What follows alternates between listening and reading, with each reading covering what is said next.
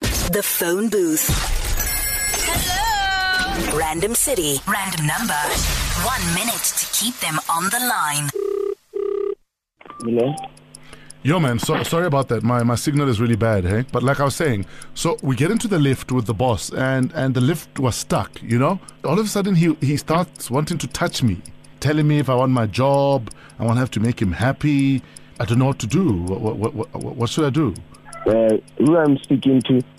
You're speaking to your boy, man. You're, you're speaking to your boy, Peter. Peter, Abu. Okay. No, you are And- speaking with Francis And, in and Claxton. so now I don't know if I should go to the papers, if I should tell someone. What should I do? What do you think I should do, Franz?